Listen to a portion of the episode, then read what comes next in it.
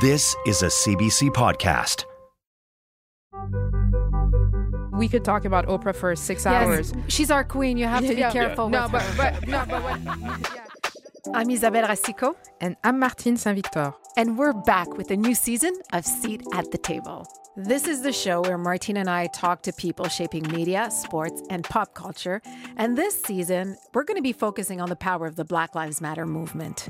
A lot has happened since last season, Isabelle. Mm, too much. In Minneapolis, a video of police brutality has shocked the city.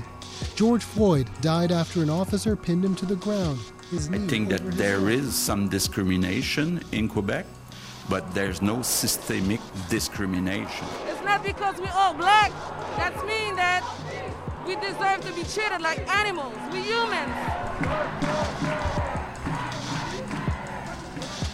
Those sounds are so hard to hear, but they are the reason we're doing another season of this podcast. We want to understand the power of the Black Lives Matter movement and what we can all learn from this moment. And more importantly, where do we go from here?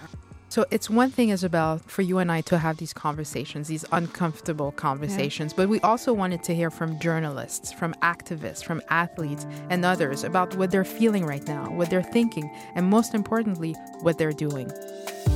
My my fear is that my daughters are going to have to pick up this conversation in their lifetime. we see the same headlines over and over and over again. Does racism exist in Canada? And it's like, how could that still be the conversation?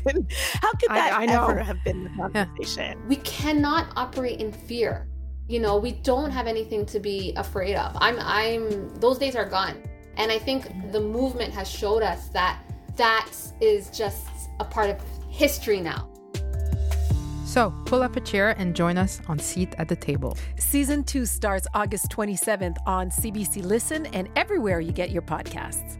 Have you ever been afraid to speak out about injustices? I have nothing to lose. For more CBC podcasts, go to cbc.ca slash podcasts.